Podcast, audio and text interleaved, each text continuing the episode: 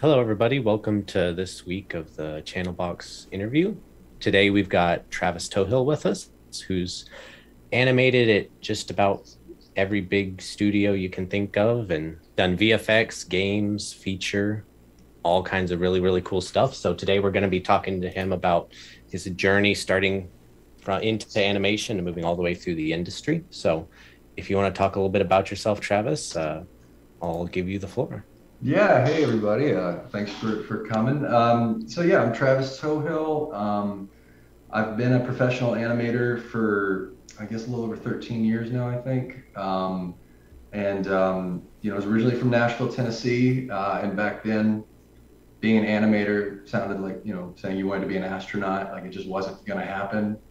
Um, and this newer online program popped up, so I tried out Animation Mentor um, and, and fell in love with animation. And then I got insanely lucky. My first job was on a Transformers movie at ILM. Um, so it was right into the deep end. So VFX was my earlier career. I was there for several years and eventually um, got the itch to try feature. Went over and um, was a lead on a couple of films at uh, Reel FX.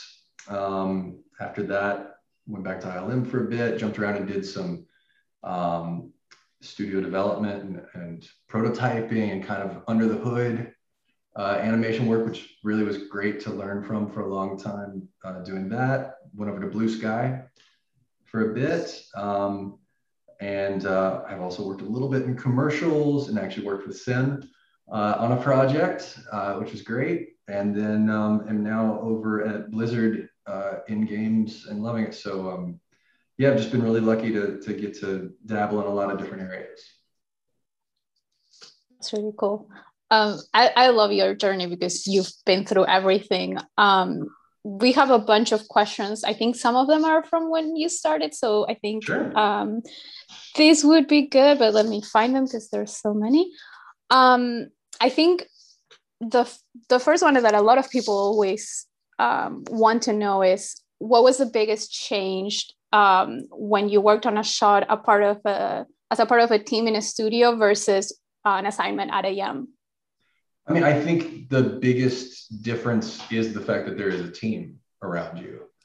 Um, so I can tell you that, you know, when I went from school to ILM, I wasn't actually ready for that. If it had just been me and my skill set alone, there's no way I survive or thrive in that process. I was in a room of world class artists, uh, and I absolutely needed them to be there.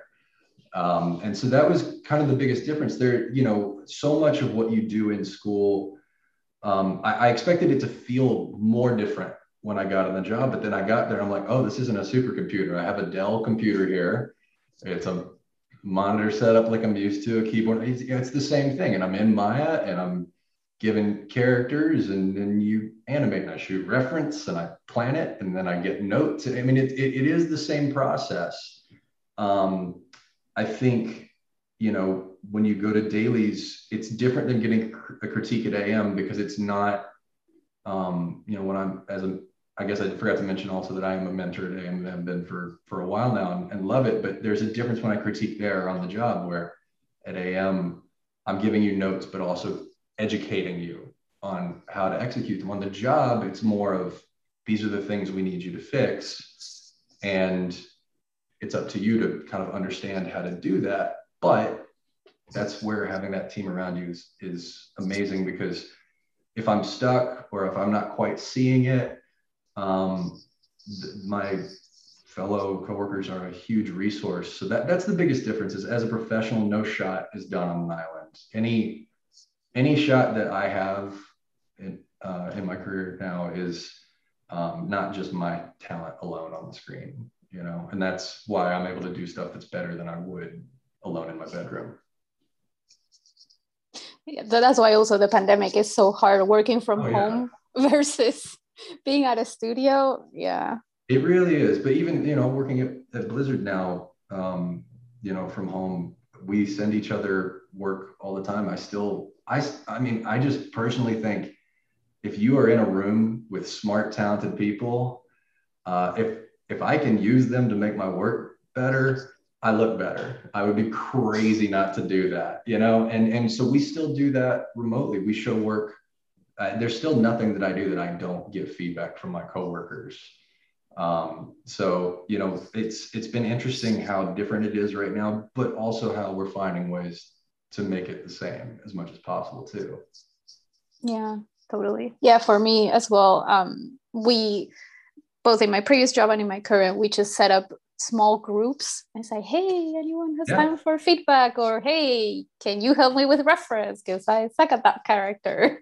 Oh yeah, yeah. We, I mean, we uh, we do the same thing at work. We every week uh, the animation. I'm working on Overwatch 2 right now, and every week the animators get together over Zoom and Slack, and anyone that wants feedback just throws their work up, and we all spitball on it. And so it's it's um, you know, it's it's not the same as being in office. There's some things that actually go a little better, and then there's some things that are definitely better collaborating in office.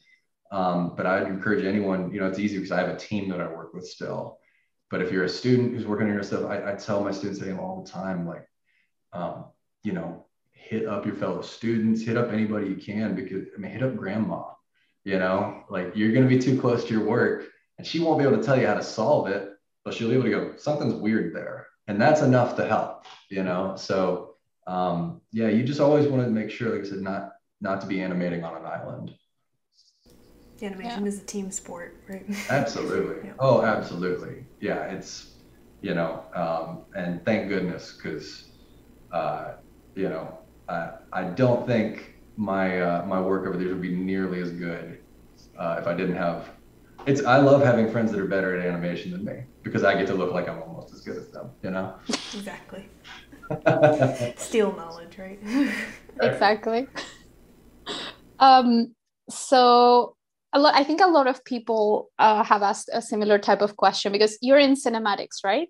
No, no, I actually oh. purposely, I specifically asked to be uh, in the in-game um, and that was that was what I initially uh, came on board for as a remote uh, animator. I was freelancing for kind of the better part of last year. Um, honestly, I didn't know if I'd really like games animation, so I did the freelance thing. But I wanted to try in game just because if I go over to cinematics, they're not and I'm not knocking the cinematics at Blizzard are incredible, amazing uh, work done there, but it's more similar to what I've done in film in terms of a work experience. So um, so yeah, tried it out freelance. I was like, oh, I actually love this. So now I'm actually a part of the team. Uh, oh, nice. hitched my wagon up for the long haul. Yeah. Cool. Then these kind questions of, are perfect. Oh yeah, sure. go with them. I was going to say, kind of piggyback, piggybacking off of that, just from my knowledge of working in VFX and games and feature, what are the different approaches and the big things in your mind that you think about animating something in games as opposed to VFX and feature because they're very different what makes a shot good in VFX or makes a shot good in feature, makes a good uh, animation good in game. So kind of what is your process going through? yeah, I think, you know, creatively, I think the things that make the shot good or, or not good are, are, pretty universal across the board um, in terms of how I approach coming up with the content I'm going to animate. For me, the the core of everything, and, I, and that's one of the reasons I really enjoy working on Overwatch, um, is because it's a very character driven game. The the hero personalities of that game are r- the real driving force. Um, and so for me, whether I'm in VFX or film or game, um, my first thought is to make sure that whatever creative choices I'm making are aligned with who the character is and whatever situation they may be in. Um, because to me, that you can get away with a lot if either a viewer or a player still believes the character they're experiencing. That you can, I mean, I'll take that over pristine polish any day. Um, the process can be the core fundamentals of animation are same, the same across the board. So um, just get good at the meat and potatoes and that will serve you well everywhere. Um, so I'll give you the, the, brief differences between the three. I would say, for me, anyways, um, when I'm animating in VFX, um, my initial, you know, beyond the planning of the shot, uh, I kind of start in a more spline process. It's still overall pose to pose for me most of the time. If I'm doing something quadrupeds, it's more layered. Um, but I'm starting with the motion, and that's why I start in spline because you'll have a crazy camera move. If you're working on a Michael Bay film, every camera's spinning in 360 in different directions. Like tracking arcs is like a funny haha joke, you know. Uh, so, so I start with the motion, and I get that working with the camera move and, and, and because the physicality and the energy and everything matters so much there, the it's it's much more movement based initially for me, and then I focus more on cleaning up the posing. When I'm over in feature, it's kind of the reverse of that. I, I work more in stepped. Um, and again, the creative choices I come from kind of the same place, but obviously you're going to push and stylize things. And the pose, as a the graphic nature of the pose, is more the initial focus and then I work out the motion. Uh, then I focus on cleaning up the motion between them more. I'm, I'm in all of these, I'm thinking about both the whole time, but there's just a little more emphasis, emphasis on one of the early part of the process. In games, obviously the biggest differentiator is there's no camera. So it's got to look good from every angle. That was initially the biggest, um, you know, noticeable difference. Um, for me in blocking that didn't make as much of a difference because I, I tend to work in a 3D space mindset early on. VFX hammered that into me because if you're working on an action sequence where there's every edit is in two, you know two second shots, really fast choppy cuts, which happens a lot. I found it was easier to block out that chunk of a fight sequence in one 3D space perspective camera drop it into the different cameras and shift the time using it and then clean up to camera. Um, the reason I started doing that was because if there's a note and they change the edit, if I've just animated two seconds here, two seconds here, it's really painful to change that. Whereas if they change a camera, well, all right, that's fine because I got it working in 3D space. I'll just re-clean it up. And it makes the motion work over the edits much more seamlessly. So that part of the process was fine, but the polishing in 3D space, uh, I constantly underestimated how long that would take because you're like, all right, that arc looks great. And you turn the camera a little bit, oh, that arc sucks. Um, and so that takes a while. And then the other difference is making sure you're you're always servicing gameplay. Um, you know, I want nice weighty shifts in weight, you know, in VFX and feature. But if a player presses forward and the character waits shifted back before they get going, that's going to be a very annoyed player. It needs to be responsive and need to make sure that, um, you know, it's just like not breaking the character. You don't ever want to break the seamless gameplay experience. Um, so that those are kind of the biggest differences. Beyond that, it's all pretty much the same thing. Um, you know, so yeah. Yeah, I, I 100% agree with that with the games because I went from film to games and I was starting with cycles and I was like, oh, this looks great. And then I plug it into the engine, I start playing. I'm like, oh, this is so slow. This is so yeah. delayed. And it took probably two months for me to really hammer down what I was looking for in Maya of what I, I wanted in the engine of like yeah. plugging it back and forth because I'd be cleaning things up and I'm like, oh, this looks great. And I'd throw it in, I'd mm-hmm. just be like, nope, this ain't it. This ain't it. And it was hard.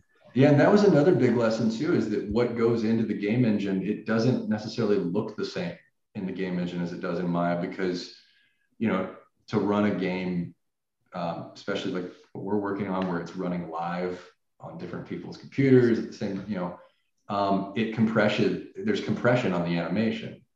So some of the little noodly details you put in might not, they all kind of get softened a little bit um, going through. And so that was where uh, another part of the process I learned in games is I'm very much a planner. I plan out what I want to do before I get into Maya so that I have a really thorough blueprint. And then I get creative buy off in that idea. And then I, I just go for it on my blocking and I get it to a pretty good place and show you. And in games, I learned like, all right, I just kind of need to slap something in there and just see what that's going to do in the game before I put in all that time. So it's, it's a little bit different of a workflow as well do you still block in stepped for games or do you also work in the motion like you said for vfx it depends on it depends on what I'm doing, but for the style that Overwatch is, I still start in stepped um, because it is kind of still a little bit more stylized and snappy.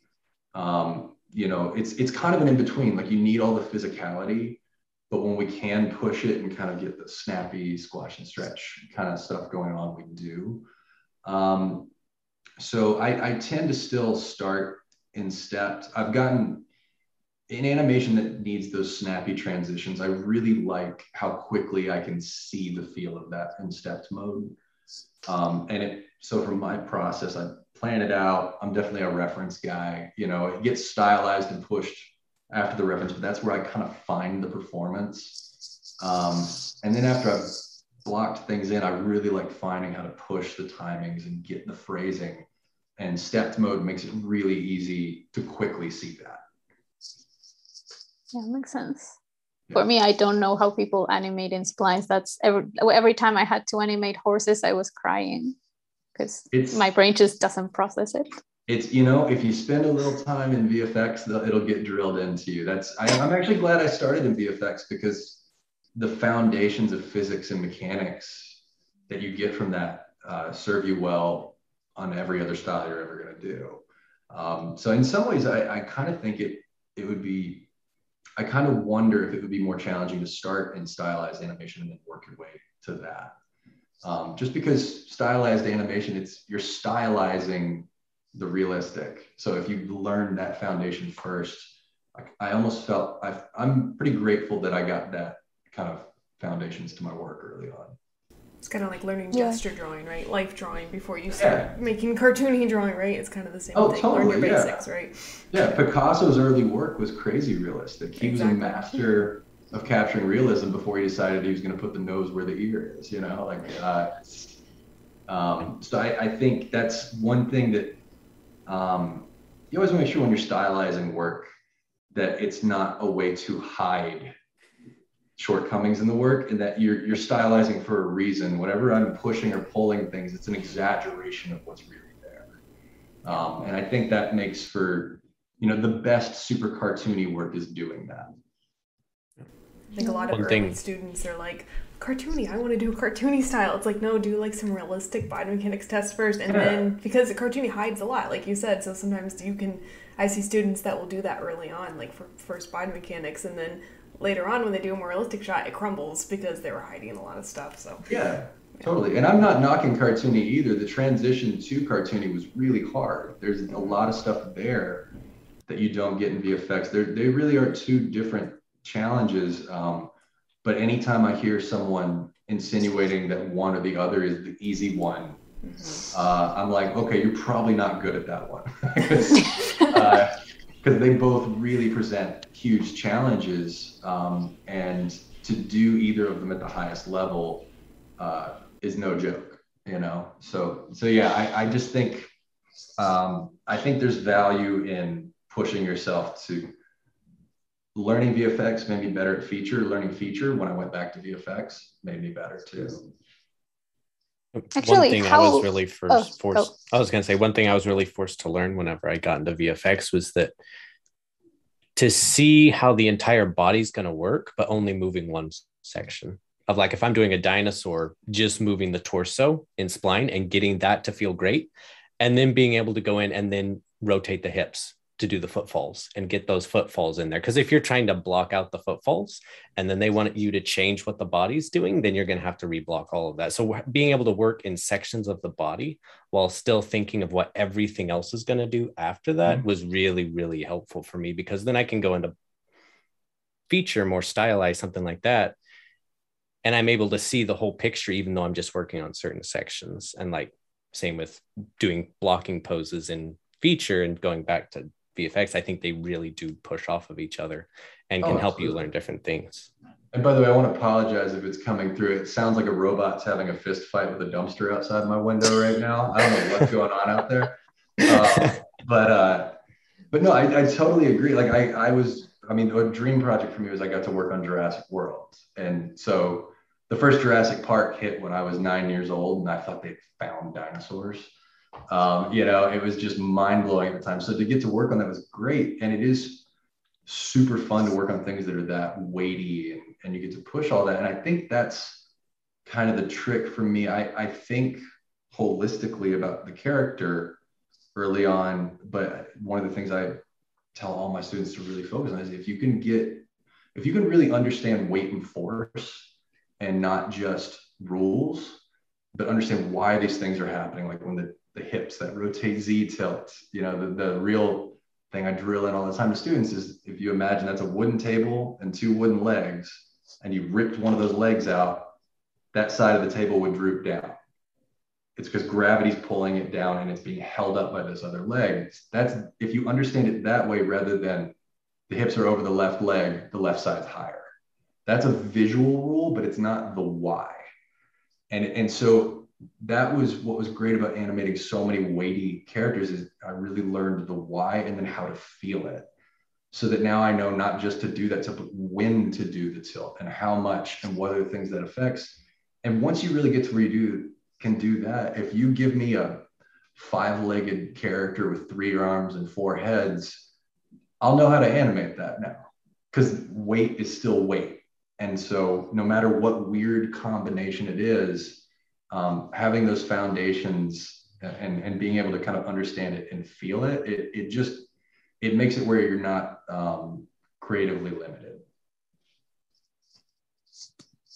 For me, that's all dark magic. Oh, I, it would, it wouldn't be if, um, that's the thing is it's, it feels like dark magic, but it's actually super analytical, logical stuff. It's really, um, you know, I, I think, and for me, when I was in VFX, the crazy cartoony stuff was the dark magic, you know, um, and, and it all is until you get the experience of doing it. And, um, you know, you get to learn from people that are better at it than, you know, I've worked with people that are better at all these things than I ever will be, which has been, it's where you pick it all up, you know? Yeah. But actually, I wanted to ask how did you prepare slash how, how your mindset changed when you went from um, VFX to cartoony and then back? Because yeah, cartoony it's also a whole other monster on its own.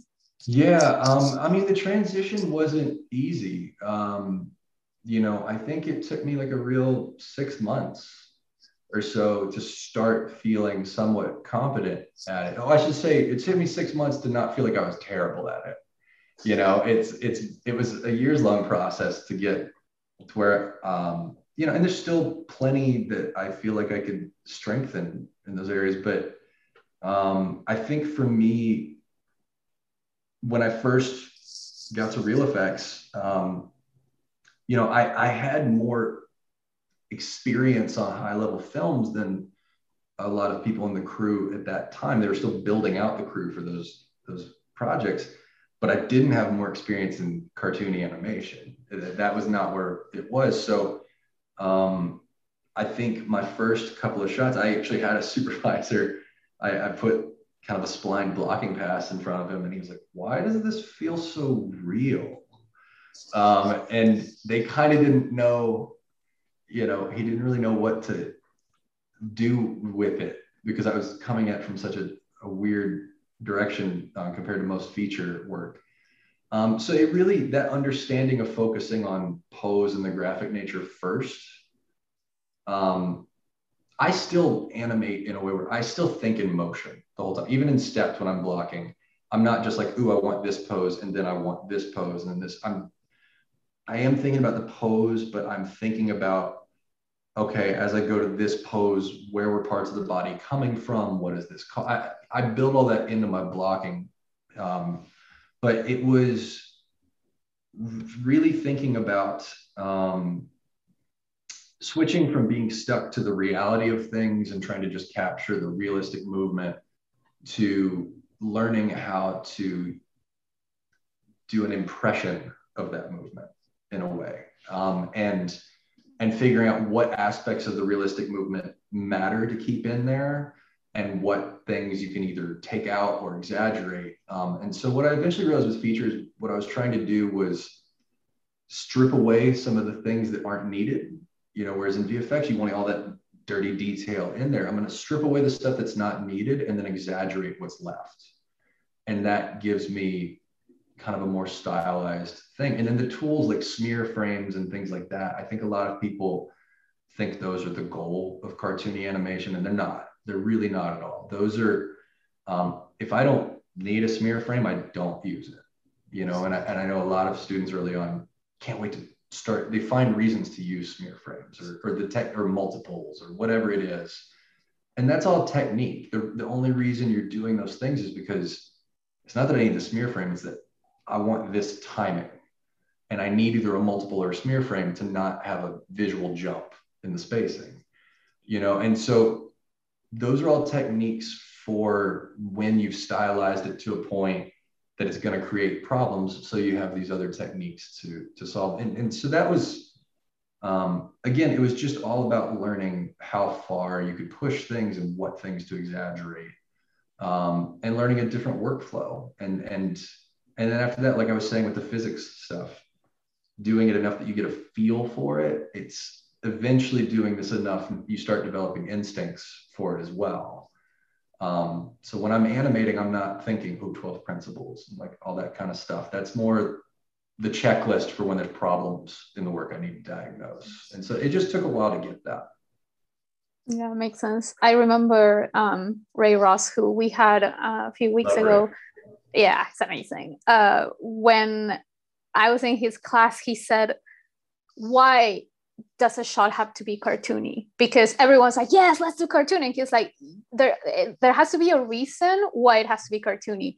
And that changed my life. And I'm like, but does it have to be like why? And every time a student comes and says, no, I want to do smear frames. Why do you actually need them? And yeah. it's like exactly the same that exact same thing you're saying that not all the time you're going to use those tools. I mean, I actively avoid them you know? I, it's it's not because i don't want to do it it's just um, i think the ultimate goal of every animator should be that an audience forgets there were animators. That's the goal. The, the goal is not to sh- show off your skill the goal is to have people fall in love with the character and believe that the character is doing everything. Um, and so if, if i'm watching a movie and i see a smear like if i'm able to notice the smear frame it probably wasn't done properly you know? And and that's everything is in service of not breaking the spell that you're trying to cast on an audience member. There's a guy i worked with rich Quade uh, who was an early pixar guy and kind of this acting character guru. Um, and he taught me this thing that I, I still go by. It's that when you start watching a movie it's like being on a spiral and you're at the outside of the spiral and so you're in the theater and you're on the outside and you're sitting and you know sitting in your chair in the room, the lights are going down, and you hear somebody talking like, "Oh, I hope they're not going to do that during the movie," whatever it is. And um, and then as the movie's going, you get further and further into the spiral where you forget the room you're in, you forget all that stuff, and you're just in this in this story. Um, and that's why we get so mad when someone texts and the light on their phone comes on. It pulls you out of the spiral. And you it takes you a little while to get back into that place. But it's the same thing if something happens on screen that reminds you this is fake. And even in cartoony movies like it's not that we believe it's a documentary but the the the believability the reality of the characters has to stay there. And so if you make a choice that breaks that or if you i mean if you animate in a way that is noticeable it pulls you out again. And so that to me is is keeping audiences or in a game players for that matter. Saying that we were talking about gameplay, keeping them in the spiral. That's that's our job, and then everything else is icing on the cake. I love that. It's this is such a great way to put it because a few days ago I was having a conversation with a friend and he was like, because we were talking about motivation, especially now with the pandemic, what motivates you to get up and work and animate? and i told him i my motivation is to learn. I want to like right now that's what i want to learn every time that i'm doing something. And his motivation um, was to impress. And so i feel like that kind of ties in with that because if you're trying to impress you're not focusing on maybe delivering what the movie, the game, mm-hmm. whatever needs, but you're, oh, I want to make this fantastic so that someone looks at it and it's like, oh, look at that amazing animation. But maybe it's not what the movie needs. Oh, you you are you are talking. You're you're touching on a topic I could rant on for three hours. Um, yeah. So first, I'm going to tell everybody a great book they should get called "The Hidden Tools of Comedy," um, because I think, especially in comedic work, a lot of people, a lot of animators miss the mark um, on these kind of concepts. And that book is great at explaining. There's a difference between funny and comedic you know, the goal of a shot is not putting the funny face out. The goal of the shot is you I, I play comedy scenes and dramatic scenes the same way. You know, I I just approach it from this is the situation the character is in, this is who the character is, this is what they would do and how they would do it. And if the writing for the scene is funny, that will make it funnier. You know, um, it, and that's and that makes it character driven. You don't sometimes the funny face or whatever is a part of it, as long as it's an exaggeration of what the character would really do in that situation. What makes it comedic is it's a situation that this character's personality traits are not suited for. That's why I like Larry David is always funny. He's a guy with you know his character really well on Curb Your Enthusiasm, and then he's in situations that he is terribly suited for, and that's comedy. Um, and then I think part of it too, I think early on, like I, I definitely, I think we all have that tendency. You want, you know, like I, said, I was telling you guys before we started this, animators are 95% insecurity and 5% monstrous ego. And we all want that validation. You know, we all want to hear like, ooh, great job. Ooh, that's awesome work. You know, that's, it feels really good. What I learned over the years though is to kind of switch what where I'm taking pride in the job. I I don't. It's nice to hear that my work is good, but I. This is going to sound unromantic, but I don't think animators should think of themselves as artists. I don't think we should think of ourselves as fine artists and that kind of thing. Um, a fine artist is someone that's doing their own thing, and then if they get to make money from it, cool. But we're craftsmen you know we're, we're more like a carpenter and you have creative you have both technical skill and creative skills that you are utilizing to you know in essence make a product but it's it that doesn't have to be a dirty thing. You know it, it's you're you're servicing the team and the project you're on. And if you can think of yourself i take more pride now in how valuable i am to the team and how much I helped get this thing done and done well versus if my soul work in it shines really brightly. Um, and and if you can do that, one, it makes your career much more satisfying because getting notes that change your shot is much less emotionally destructive that way. Um, and then two, you know, I think we just all need to remember that like we're professionals you know? We need to take pride in not only our artistic work but how we function as professionals. Um, and so if you hired a carpenter and said hey uh, i need a table in five days and i've got a budget of $500 and they said yeah cool and then on the fifth day they're like actually the table was not up to my artistic standards so i need another five days and another $500 you would be livid. That you know that that carpenter isn't getting a good yelp review. Um, and as animators, if we get our shot gets approved and they're like, yep, this is what we need, it looks great. And then we get livid, like, I wanted to polish more. Well, you're not just asking to polish more, you're asking to polish more and get paid for it and delay the schedule of other things. At that point, that's unprofessional, you know, and you're doing what that carpenter was doing. So I, I think what I I now look a broader broader picture of it's not just my shots, it's what can I do to get this product over the finish line with the best overall creative result. And if you are smart about where you cut corners, it gives you time and money to put it where it really matters. And you can raise the quality of the project by being smart and strategic. So that's that's the approach I take now. And I think if more animators when they're younger can learn that, you, you really learn that stuff when you've been a lead and a supervisor and you see the chess game that gets played on a production. Um, but the sooner you can figure that out, the more valuable you will be, the more uh, supervisors and directors are going to want to have you on the team. The best thing you can do as an animator for having career stability is to be someone that takes problems off of their plates.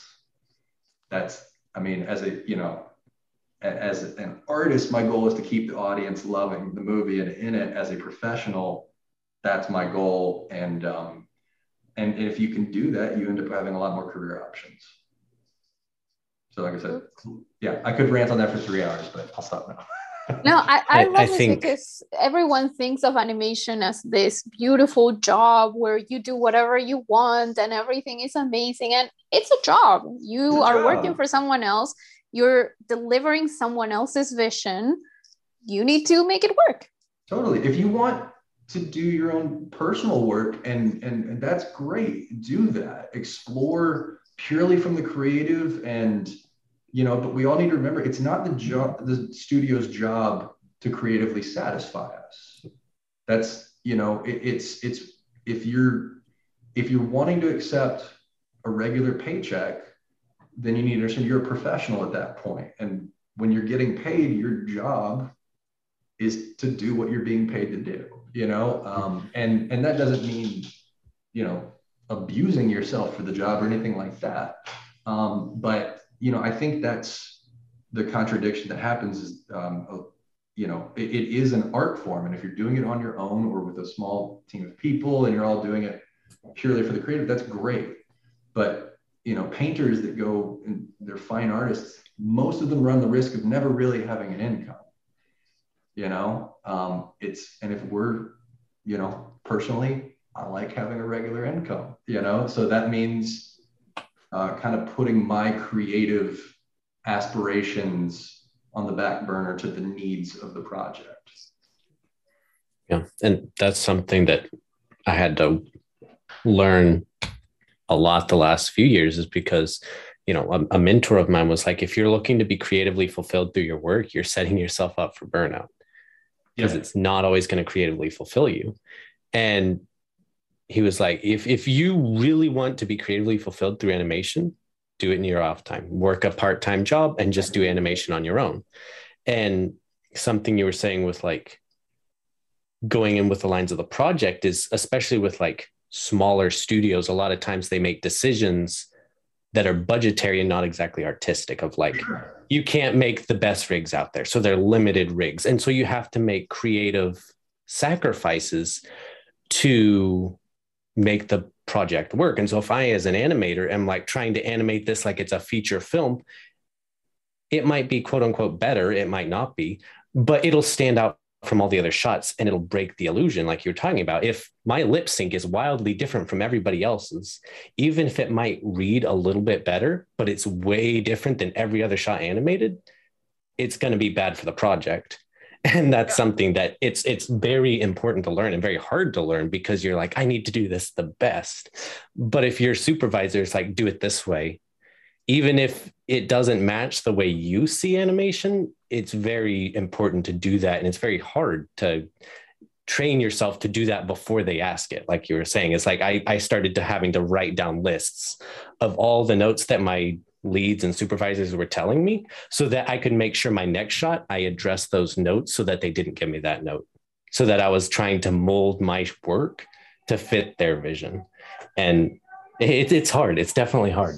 It's hard, but what I found is when I made this mindset switch, because I'm not, mm-hmm. I did not understand this perspective when I first got out of school.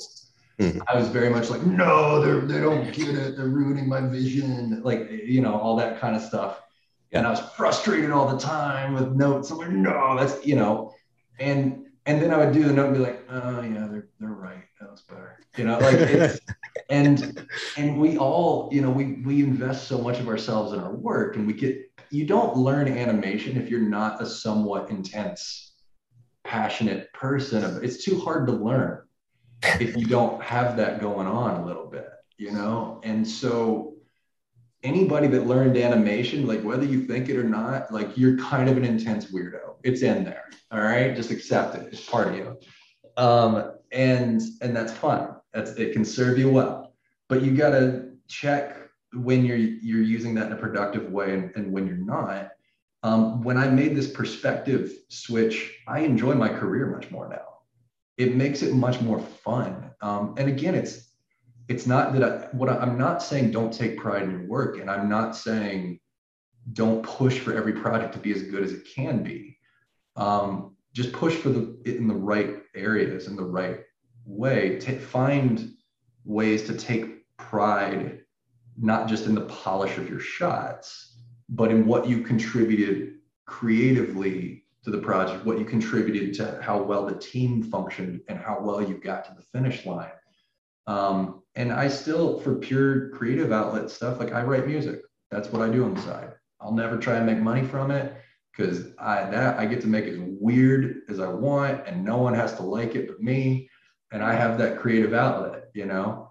Um, and and if I don't go into work looking for that, or also frustrated with some of my best work experiences have been on movies that are not loved. They're not beloved films.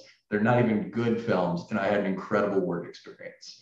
And then I've been on films that are pretty universally praised, and I didn't really enjoy my time on them. And, it, you know, and, and so you just never know with that stuff. Um, and if, you know, if you wrap your identity up too much in what is the, the project that I'm on, what is, you know, this kind of stuff, um, you're probably missing out on a lot of fun because I, I know what I'm saying sounds unromantic and and less inspiring, but it, it's it's really not. At the end of the day, I, I I go to work and I play with robots and dinosaurs. Like this is crazy.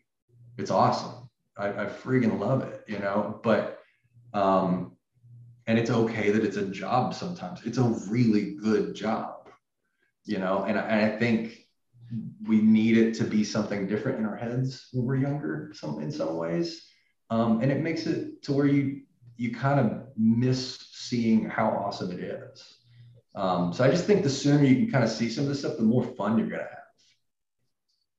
Yeah that's true. Maybe it's because i come from other industries so i have experience in other things but for me every time someone gives me a note like even at work sometimes the producers would come and be like we're so sorry you got this note like and I'm like if i have to change it i have to change it. I, like i don't care i'm not emotionally tied to my shots. If it's not working it's not working. I'm yeah.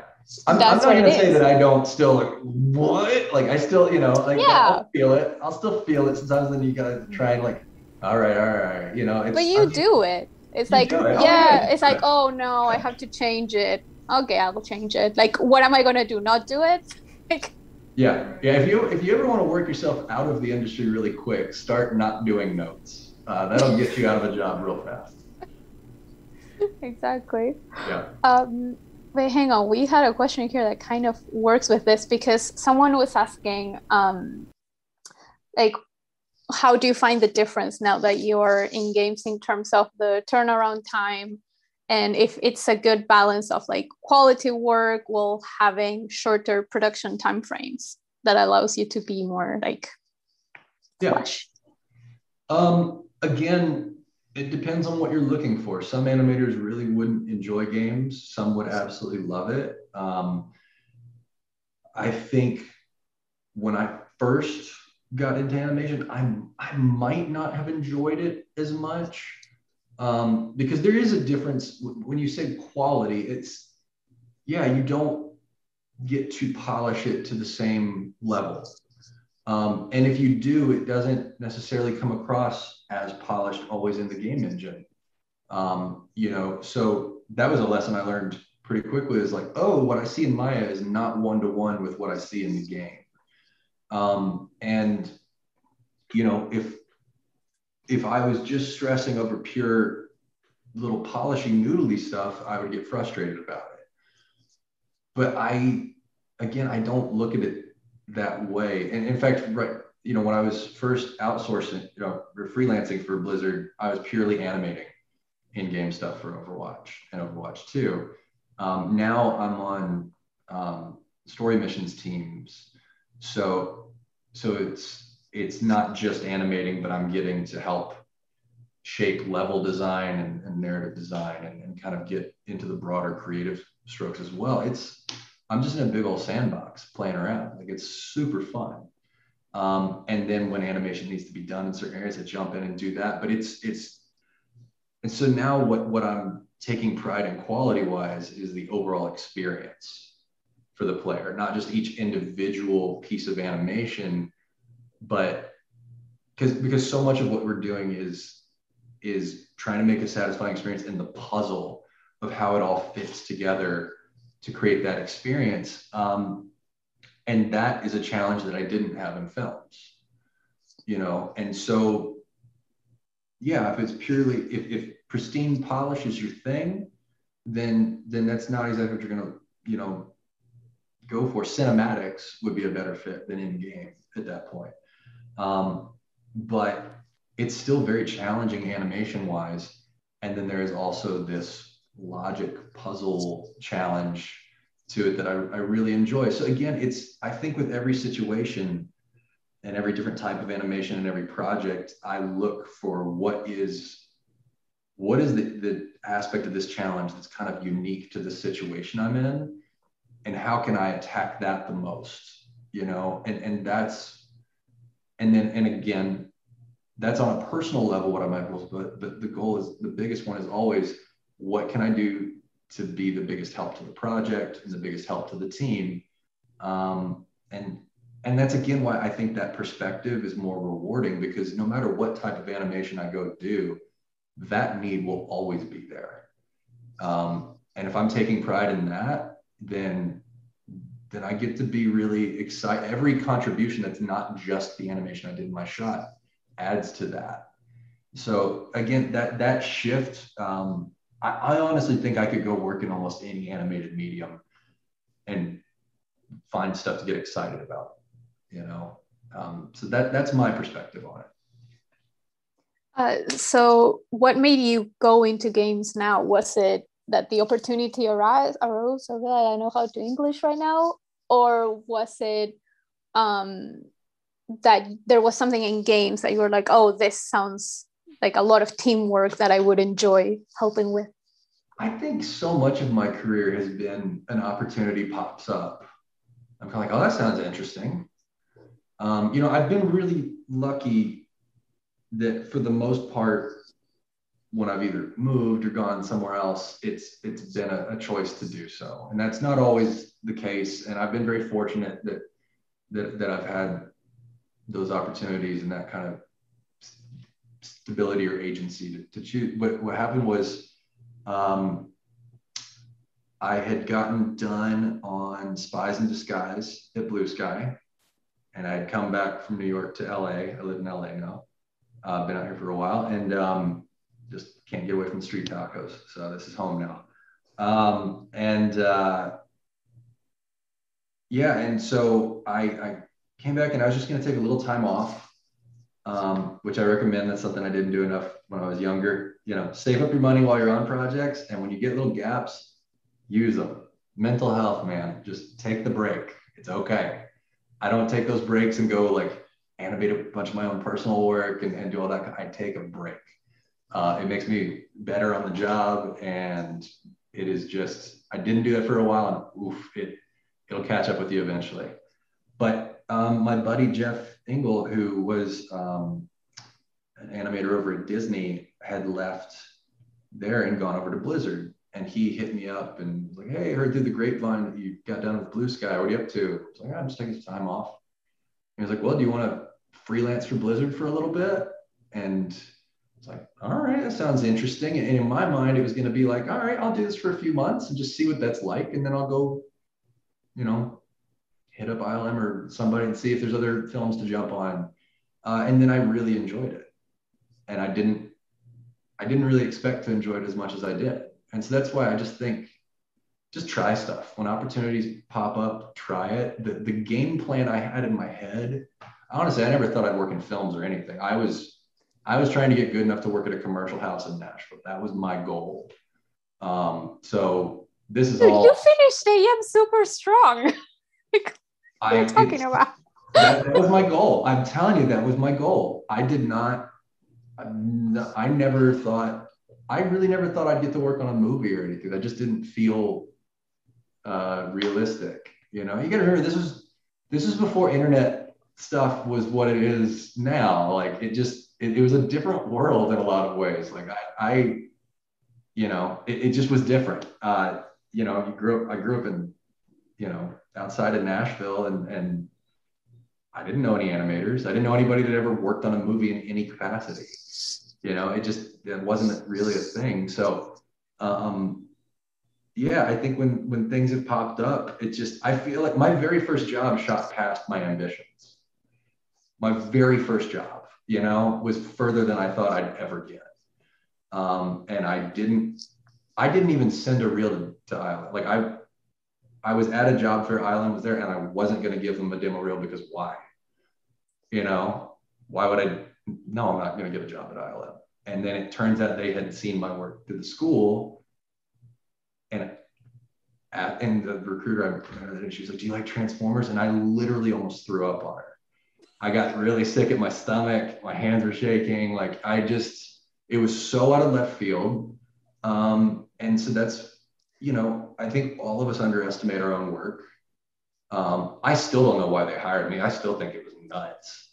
Um, but, you know, I, I think none of us are good at assessing our own value or, or any of that. And, and they certainly weren't hiring me based on anything other than just like, well, he has the potential that he might be able to do this. Like, there's no way that they were crazy confident in what I was going to do. Um, so just you don't know what's going to happen. Send out, just just go for it. Swing for the fences. Let them tell you no. That was a really good lesson there. Like don't shut yourself down before sending it out there and just trying, you know. And so when opportunities come up now, it's things like the the blue sky thing. I would, my friends were like, "Hey, we got some spots. You want to come on?" I was like, "Okay, I guess." You know, and all right, cool. Um, so ILM was that way. It was you know, uh, and then the games popped up, and it was just kind of, um, honestly, like let's just go try it out, and then I loved it, and so, and then I felt like a genius uh, when the pandemic hit because, you know, I was already remote working on a video game, and people are still playing video games, and like it felt like, you know, I got very very lucky in that regard, um, but I just really, I don't know, I just think wherever you think you're going to go, it might be that. It really might not be. Um, and I think I'm much happier with the career I've had than the one that I had planned in my head. Yeah, I feel you. When I finished AM, my whole plan was so different from where I was going to be. I was going to be, I'm going to aim for a work in my country, and then maybe I'll get to fix animator, and then maybe I can get to feature, and then bam, feature. Wait, what? yeah. like what this and now who knows where i'll be like when people ask oh where do you see yourself in 10 years i personally don't know i might be animating i might be doing something else i don't know because yeah.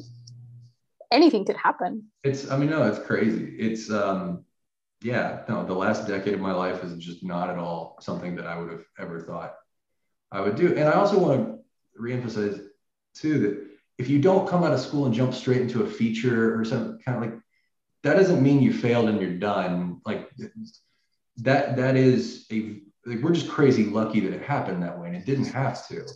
There are equally talented people that just because of timing or whatever, it doesn't work out the same way. Um, and for most animators, it doesn't. You know, I have many friends that that's not how it started, and they started on commercials or in, in TV, and know, and and and I'm not knocking that work either. I know a lot of people that have left films to go work in commercials and TV and stuff too. So you just don't know. Um, and when you come out, for a lot of people, they don't get a job right away. Um, and it, it's the trajectories are all different, but they're not really deterministic of where you're going to end up. I have many friends that didn't jump into a project like that right away uh, and have had careers every bit as good as mine. Um, so I just I just want to reiterate for anyone that's listening. Yeah. Um, and it's just it's a real fluke of uh, circumstances a lot of times too that makes that stuff happen.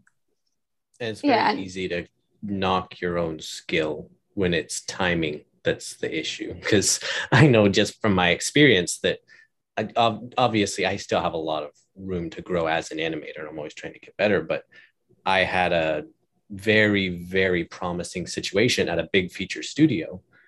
And I was almost to getting an interview and I was talking back and forth with recruiters and leads, and then Blue Sky shut down. Yeah. And I got an email that said, Hey, due to Blue Sky shutting down, we just had a flood of mid to senior animators coming in. We can't continue on with your application. You know, that's just unlucky timing. Like that yeah. has nothing to do with yeah. my skill because they liked my stuff. It was just bad timing. And I, a lot, I was lucky in that I knew that was the issue and they told me. If they had it just outright ghosted me, I would have been like, oh, am I not good enough? Is this my work? And it's very hard as an animator not to take it personally well, when a lot of time it's just timing. And I'll, I'll tell you too, that insecurity never really goes away. Yeah. Um, I still feel like, like I, it, I look at my demo reel and I don't love it. Like it's just one of those things. Like you see all the things you wanted the shots to be that they weren't. Yep. And other people, you'll you can't ever see your work the way other people would. Um, I have shots that I have not put on my reel purposely because I thought they were bad shots. And I have other friends that are, I really trust their opinions. And they're like, no, that's some of the best stuff you've ever done. okay, I give up. I don't, I don't know. I just, I don't know anymore. Yeah. Um, and, and so you just, you know, I think that imposter syndrome is always there. You, you, um, over the years, I've learned to not listen to it as much or just trust that like hey i felt this way a lot before and it seems to have worked out then. Um, but i would also say too that you know when you're starting out too it's sometimes a timing thing sometimes it is your skill set isn't ready. Mm-hmm. and that's okay too. Wherever your skill set's at doesn't mean that's where it's gonna be um, and so i think early on you know this is advice for anyone that's in a school program like an am um, the early parts of the, the, the program, they should not be worried about their demo reel at all. It truly doesn't matter. Nothing you do in your first three, four classes, the first the first half for sure of AM, nothing's going on the demo reel. If it does, something went really wrong. Um, mm-hmm. and you know, it's not till the last couple of classes that I would start even really thinking that way. The goal the whole time should be to build the skill set. Um, and if you're thinking that way, you're going to pick stuff that pushes you to learn more than stuff you feel like you can nail and make a good demo reel out of. Um, and if, if the skill set grows, the demo reel will take care of itself. Um, and I think the same thing is true when you get out, you've assembled your demo reel. If you're putting it out there and you're not getting nibbles back, and or if you get feedback on things that could be improved, then similarly, then the, the goal at that point is to keep working on the skill set. Um, push yourself to get better, not just do a better shot. Um, because again, if you get better, you will be doing better shots. That's it, to me, that's the underlying um, foundation of, of all of it. And, and everyone learns at a different trajectory. Some people are ready to go right when they get out of school. Some people need a little more time and that's okay. Um, and and again, I I know many people that have, were like that that then have since gone on to have great careers. Yeah, and the career doesn't matter in terms of the studio. Like the job that I was working with you, which was a freelance for about a month, yeah. I would have stayed with that studio forever if I hadn't gotten other opportunities because it was fun. It was um. Yeah. Yeah. The owner was the best. I had yeah. a great, I learned a lot. I was like, I don't need to be in a big name studio to feel fulfilled. I was like, this is great. I, another opportunity happened. I was like, okay, bye. But yeah, no, it doesn't just, mean you made it if you get to the big ones. No, it's so interesting over the years. Um, and I'm and again, if the dream is to be at a Disney, a Pixar, an ILM, you know, work towards that. And some people will get there, and it is it is a great fit for them you know, I live near Disney, so so many of my close friends are at Disney. Actually, got three Disney animators coming over tonight for board games. Uh, so yeah, um, you know, they're so I, it's I'm not knocking that at all. They love it over there. They have great careers, and and it's a really good fit for them. It's not as good a fit for me. Um, if you had ever told me years ago that I would actually say no to going over to Disney to go work on video games, I would have said you're nuts. But I did, and like I would have never dreamed of that happening. Um, and every time a Disney film comes out and it looks gorgeous, yeah, there's a little part of me that's like, oh, that's oh gosh, oh, cool, you know. But I love what I'm doing, and I and I love um, the work experience, and so I think, um, you know, I'm not encouraging anyone to run away from big projects, but the name of the project, the name of the studio, is not. It doesn't determine how much you're gonna enjoy it or how rewarding it will be for you um, and there's a lot of animators that get to that that place that, and they love it. And there's a lot to get there like, oh, okay, it's not, it actually isn't quite what I thought it'd be, or I'm not enjoying it the way I thought I would. Um, and so there are many animators, like I said, that have left crazy senior experienced animators that are now just at home before the pandemic, went and started remote working on like commercials. And that fits them better because every few months they're doing something totally different. Uh, there's really good money to be made doing it, you know, and it's a great, uh, it's a lifestyle with flexibility, you know. So it just really depends on each individual what what they want. Um, and I think the big goal when you're younger and developing your career is to build a skill set that allows you to keep learning, um, because then you can go do different styles and then to build a professional reputation of reliability you know and and that you're cool to work with you know if, if you're not cool to work with that will end your career as much as anything else i know amazingly talented animators that were just not good for the work atmosphere and they can't find jobs now you know um, it's rare you know but the upside to that is when you're working in animation people that are kind of, uh, I guess, toxic to be around tend to get weeded out. So you work with almost entirely nice people, um, which is great, you know. Um, so so those are kind of the, the things that if you can be a reliable professional, work hard at your skill set and your craft, and then be cool to work with, you're going to have options. It takes year, several years to like get there to where you have those options. Um, but then then you kind of get to choose a little more both the type of work you want to do and the lifestyle you want to have.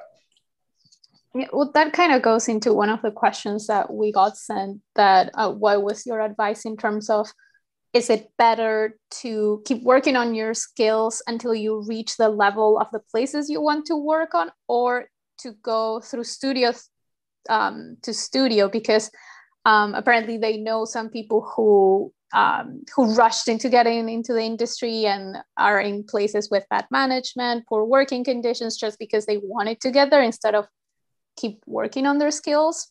Um, I don't know what your thoughts and advice are on that. It's it's a hard question because for one, you to- don't totally know what the experience will be working somewhere before you get there. Um, and then two, like we can't discount the fact that like, you got to pay bills. You know, at a certain point, this is this is not just. I'm not just doing this because I love animation. I'm also doing it because I got to support myself and my wife. You know, and so eating is nice. Yeah, eating is nice. You know, uh, it's there. There, you know, money's uh, kind of needed in the. You know, if you're gonna not struggle in the world, so it's th- there's realities that go along with that. So I think, um, I think if you end up in a situation where you're stuck at a job that you don't like and that you're not growing or, or able to get the skill set or the demo you need to get to jobs that you would like, then it might be important to find a way to get out of that. But I, I think there are things you learn on the job that you can't learn in school or just practicing you know um, it, so i think most of the time there is still something to be learned by a job that you're going to take there's something there that if you're approaching it the right way you it will make you better either as an artist or a professional um, so yeah, I just and I think too like that feeling of waiting until you're ready. So if you just stay in your woodshed for years until you're ready, you know, and and until you can jump to Disney, like that's just not the way it's really going to happen most of the time. So, and you're not going to feel ready. Um, and I, I tell people all the time, it's like, you know, the way I put it to my students is like, hey, you suck right now. That's cool. It's fine. I did too. All right. And I still feel like I do half the time. But you know, it's it's just it's what it is. And and when I went to ILM as a junior, I didn't feel ready and I really wasn't kind of ready. And then you get thrown in the deep end and you learn to swim, you know, and and fortunately you got a lot of people that are better at swimming around you, kind of like hoping you helping you up when your head falls under the water. You know, it's it's it's just that kind of thing. And so I just think we all want to know the path before we have to go down it, and you really don't get to. Um, you just kind of got to take each situation as it pops up and see if it suits your lifestyle. But I, I let go of the idea a long time ago that I'm really like kind of totally in control of my career trajectory. It's just kind of you get presented these choices and you try to make the best ones when you're there. Um, and you try and work. I think the goal is to get your skill set strong enough so that when an opportunity pops up, you're able to take it. You know, but you don't really get to determine when or what those opportunities always are. And there's something like the, the freelance on Overwatch. I didn't view that as like the next big opportunity in my career. I was like, oh, that sounds interesting. I'll do that for just a few months. Turns out it's like, oh no, this is this is what I want to be doing. You know, um, who knew? So and and now I'm I'm pumped about it. I love it. I'm having a great time, and it's been really rewarding, and I'm learning a ton. So yeah, I don't know. I wish I had a, a better answer for that other than just to say don't allow yourself to just be abused in a job. That's that's not necessary. Yeah. Um, but also everywhere you go, don't burn a bridge. No matter how bad the job is or whatever, don't burn a bridge on your way out the door. I've had jobs I really did not like and never intended to work for that company again. Um, and I still handled it professionally and didn't burn a bridge on the way out the door. Because what you don't know when you're younger is that job, yeah, cool, there's that studio, but everyone that works there at some point, so many of them disperse out to other places. So whatever reputation you leave at a place, it goes to the rest of the industry. You know, and there's there's one job that I really did not I did not ever want to go back to, but I handled it professionally. And there have been jobs since where some of the people that I worked with then I found out through the grapevine were a reference that gave me good feedback that let me get into that other job. You, and I didn't even know that was happening. Um, so, good reputation or a bad reputation will follow you. Um, so, that's just one thing I'll say. Even if you're frustrated with your job, handle it professionally.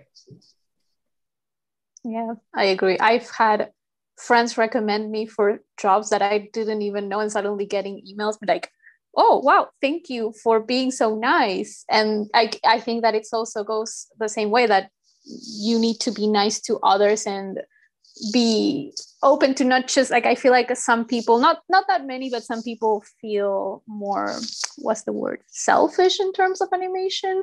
Like for me if i am interviewing for a job i wouldn't mind telling hey i have these other people who are also looking like i'm if I can work with my friends, why wouldn't I do?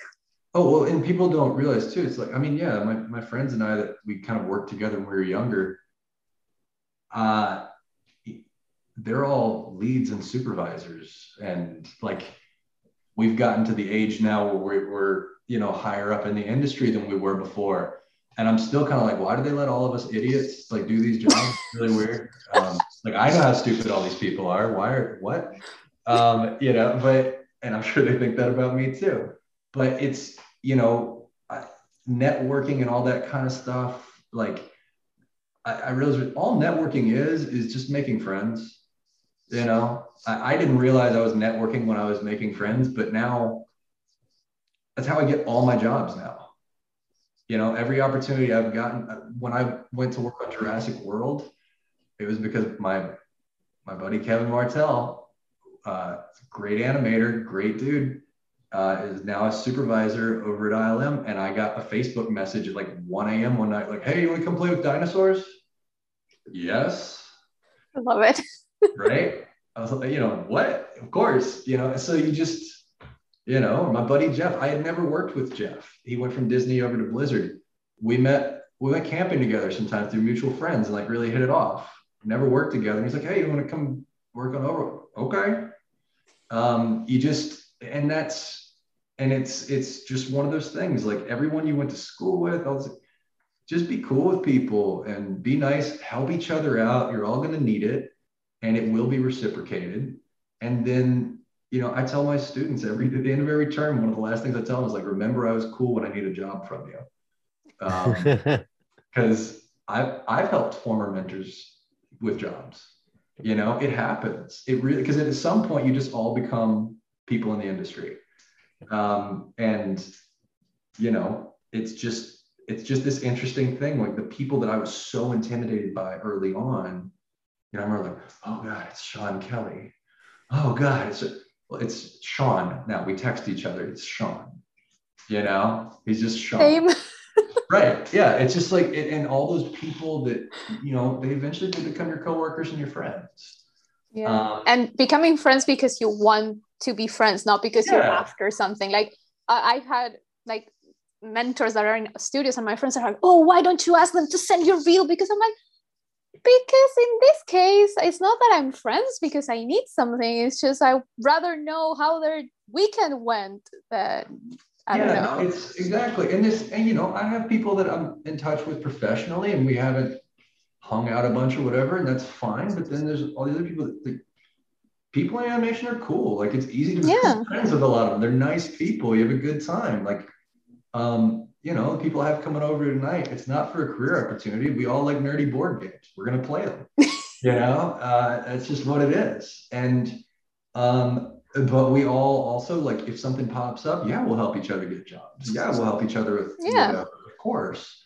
Um, and it's really, really nice that animation is an industry where you don't have to be competitive like that. You know, it's I was a professional drummer before I was an animator, and there's only one drummer per gig. That's it. So if I get a gig, I'm not trying to help any of my drummer friends get on the gig too, because I got to eat. Um, and I hated that dynamic where you're comp- competitive with people you're friends with. Um, and animation is so much better in that regard. I get to help my friends and they help me. And that is how all of us get work now. You know? Yeah. Um, speaking of something a bit more technical that someone yeah. asked about, um, like gameplay animation there's a bunch of questions. Um, one is do the animators uh, team set up rules for how long the time frames for each cycle have to be? Or if they are um, hang on i have to read what the whole sentence is. Um, if they need to extend frame limits can they do it? Or do i have to change their animation? How does that usually work? So there's some flexibility within it, but it depends on what it is. But for the most part, there is uh, there's there's a range that you can work within. You know, if it's too short, that'll throw things off. If it's too long, it's not to the exact frame necessarily, but you you want it to match the feeling and responsiveness the player is going to be expecting you know so and again that's where there's a difference in film and game animation where um, like I was saying with like the weight shift idea, you know, as an animator, I want to make these nice, like, oh, oh, you know, overshoot and settle back and all that kind of stuff. Well, that's going to make for a really wobbly video game character. That's not, I might, as an animator, be satisfied with that piece of animation I made, but I just made a crappy game. You know, like that's not, I'm not proud of that. Um, and and so you you've got to learn to hone like use your skill set for what the real goals are. Um, and if you do that, you are actually a better animator than someone that put in the waiting weight shift. Uh, you know, there that, that I, I think um, nice animation that hurts the project is not good. Um, and, and and so that's and I just that you know from experience over the years is where I've kind of gotten to that that point of, of letting go of some of that stuff and, and realizing that the things that I valued early on, and don't get me wrong, if if I can put that stuff in, I absolutely will because I still I want to get all that in there. Absolutely, but not at the cost of the overall experience. Um, so that's where there are frame ranges to work within um, that that keep the game on track and keep the player experience on track because like I was saying about the spiral, as soon as you do some really nice animation, but it makes something clunky, you've now frustrated the player. They're not going to appreciate that animation you put in. They're going to be pissed that their character died because they slid a little further than they want them to, you know, whatever it is. So, um, yeah, that's how that works. Yeah, makes sense. So technically, would all of like say um, locomotion cycles, whatever, need to be the exact same frame range for each character or it depends on it depends on the character everything. so as, as they're developing the character you know um, if you've got a character that's really tiny versus one that's huge it's going to be different you know but but it has to be consistent with what you would expect for the character and for the feel of it. So it's it's not like every single punch is 10 frames. Like it, it's it's you know, some of that stuff will be pretty pretty close so that it's not you know it depends on what it is like in terms of well even just moving forward different characters move at different speeds. So of course their stride and their walk cycle is going to be a little different based on that. You know all the you know all if it's a game that's got you know more consistency with overwatch the heroes are the big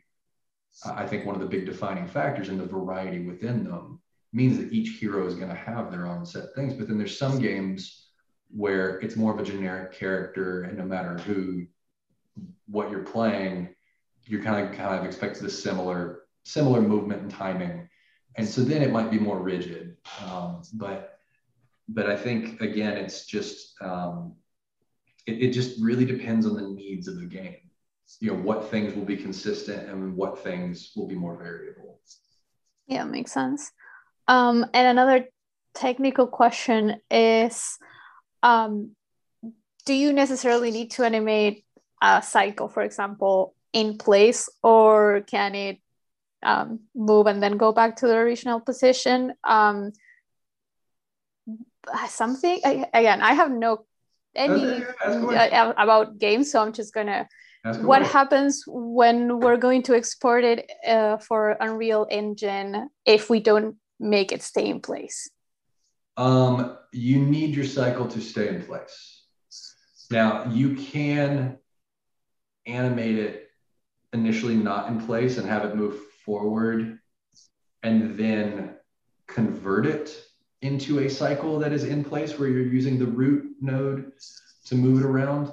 But the reason you need it to be in place is what will happen is you animate the cycle based on the speed that the character would probably would need to be moving for the game um, but then you want that that forward momentum to be on the root underneath the character um, because that's what allows the player to be controlling it whereas if you leave the root behind and the character moves off of it the player's controller is back here now.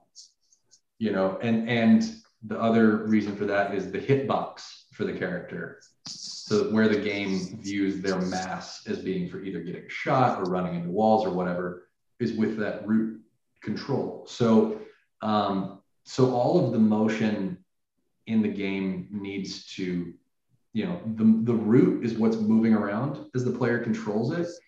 And then it's in essence firing off these cycles that are created to visually represent the locomotion of the character on top of that. Yeah makes yeah from a programming standpoint if nothing is where you think it is then oh yeah. you can't control it. So no, and it's and it's it's also because you're going to need to blend between all these cycles as well. And if you're blending from a cycle where on the third footstep the character might be here and on the fourth or fifth footstep their location is over here well then you're blending them back if you're blending from that to a punch well the punch is going to be at the root you know if that's and it will suddenly suck the character back. So that's where all of it needs to be uh, based around in place animation and that whatever, you know, translations and positions uh, will happen on the root. Yeah, makes sense. Um, oops. Oh no, where are my questions? They're gone. In the meantime, one of our friends uh, who works at Disney wants to know who the nerdy uh, board gamers are that are coming to uh, Jess Morris, Louis Jones, and Trevor Young. Okay, Taylor, now you know. If you know them, we'll, we'll say that you them, said hi. You should. They're wonderful people. um, so, in terms of people want to know basically what type of shots uh, are best to apply to studios like Blizzard, like uh, shots or mostly cycles, things that are more in game type of animations? So um, I think, I mean, obviously, if you have game animation, that's great to show.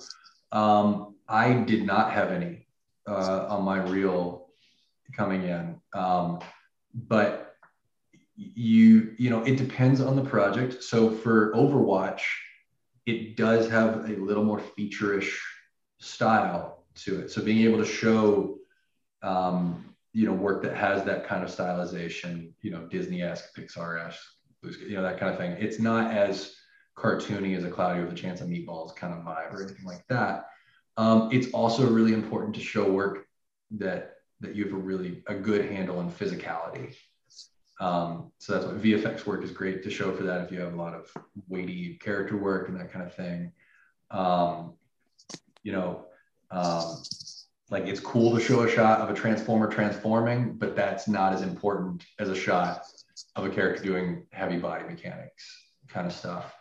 Um, so in a game like Overwatch, it's showing the yeah the mechanics and everything, but then also showing that some some work where you can do the more feature style stylization, and if you can show good game work as well, um, there's absolutely value to that. If it's just a really generic walk cycle or run cycle, that's not going to get you as as much as if you can get stuff that really shows personality in a cycle um, where you can push things a bit to be a little more specific. Um, you know, I think, um, and then if you're really also wanting to get specifically into games, it's not something you have to have right away. I did not have this at all. I'm learning it right now. And it is it is a whole nother thing, a whole different skill set to learn.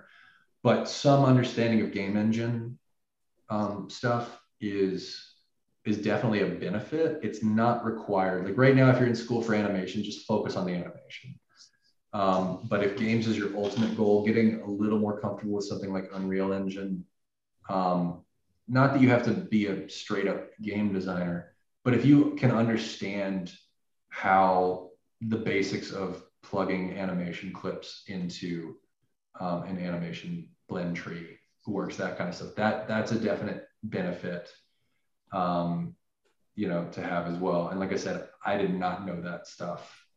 Um, so I was cramming really hard before my interview to try and learn as much as possible.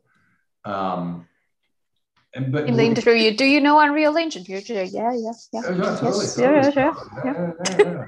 Uh, and I'll, I was gonna say, and I and I'll say for Unreal Engine that that's not only going to help with games in the future, like that's going to transfer to feature too, because I learned Unreal Engine in the games pipeline, but that's actually helped me get jobs in feature and interviews at other feature studios that are transferring their pipeline over to Unreal. Yeah, and because I am very, hmm. very uh, fluent in the program now, having that knowledge as an animator is very, very valued, and the stock is going up as more studios transfer to that. It is, and and you know, and again, it depends on the type of work you want to do. If um, you know, if if your goal is to be on the biggest high end animation, you know, feature films, you know, with any of these, the, the core of your skill set should be the animation skills.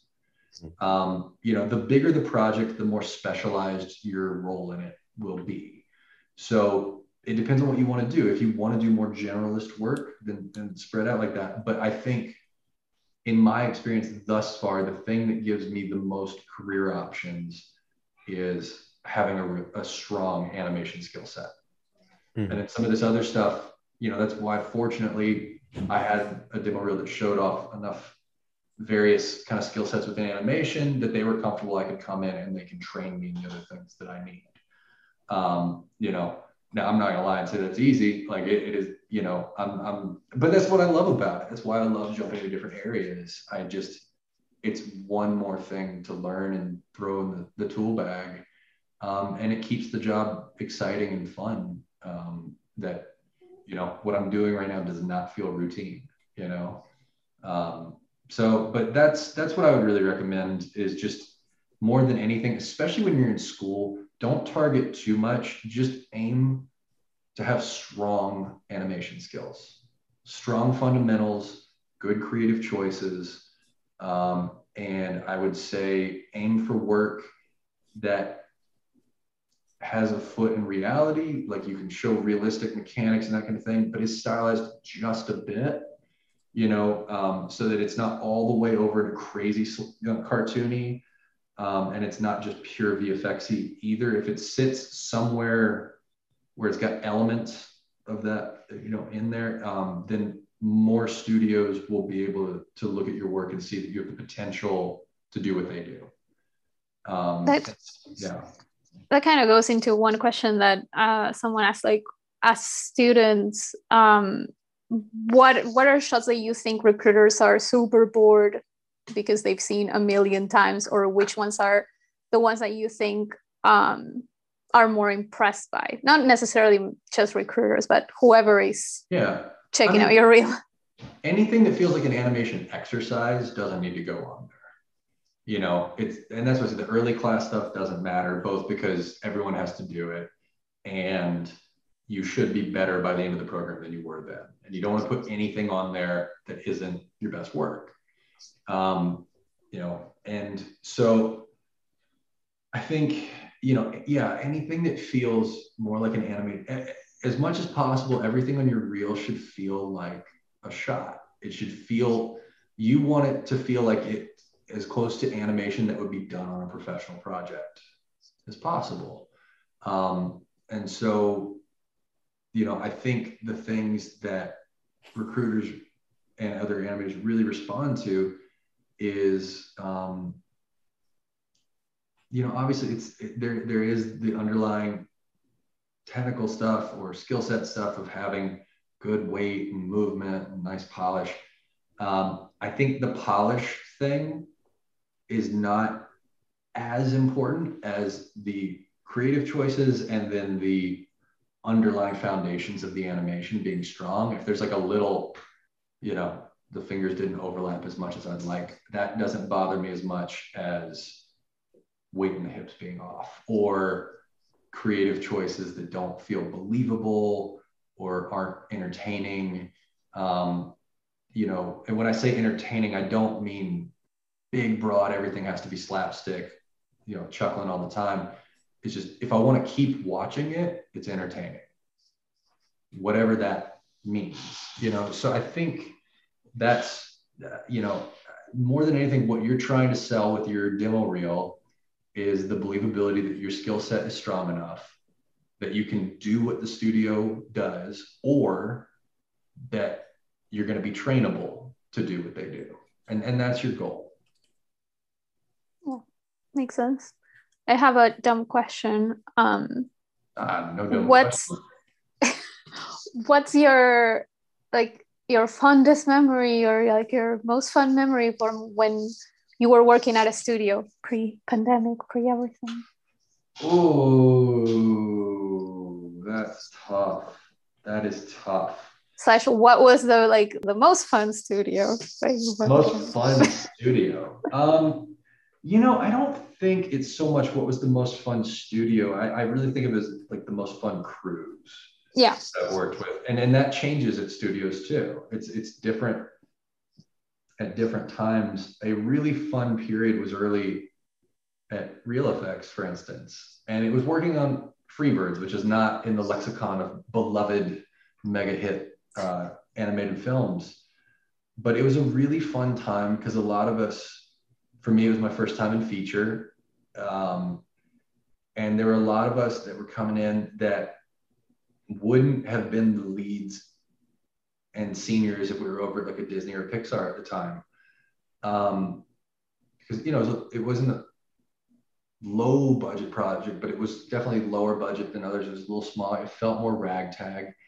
And we were all kind of getting thrown in the deep end together. Um, and it was just this really fun you're kind of in the trenches together figuring it out. And we would do this thing where there was um, my i don't recommend doing this necessarily but myself and a couple of supervisors one weekend just snuck into the studio and just built a bar in the studio. Um, and we dropped way too much money on it. It was super nice. Like we built a really nice bar in the That's studio. so cool. Do you have pictures of it? You need to send them. I don't. I don't actually on me. I, am sure I could dig some up somewhere. Um, but we called it Baby Jake's, which was like a side character in the movie. Um, and and then we had you know taps, beer going, and, and we would have people donate bottles every. And so then what started happening was every Friday at like 5 p.m.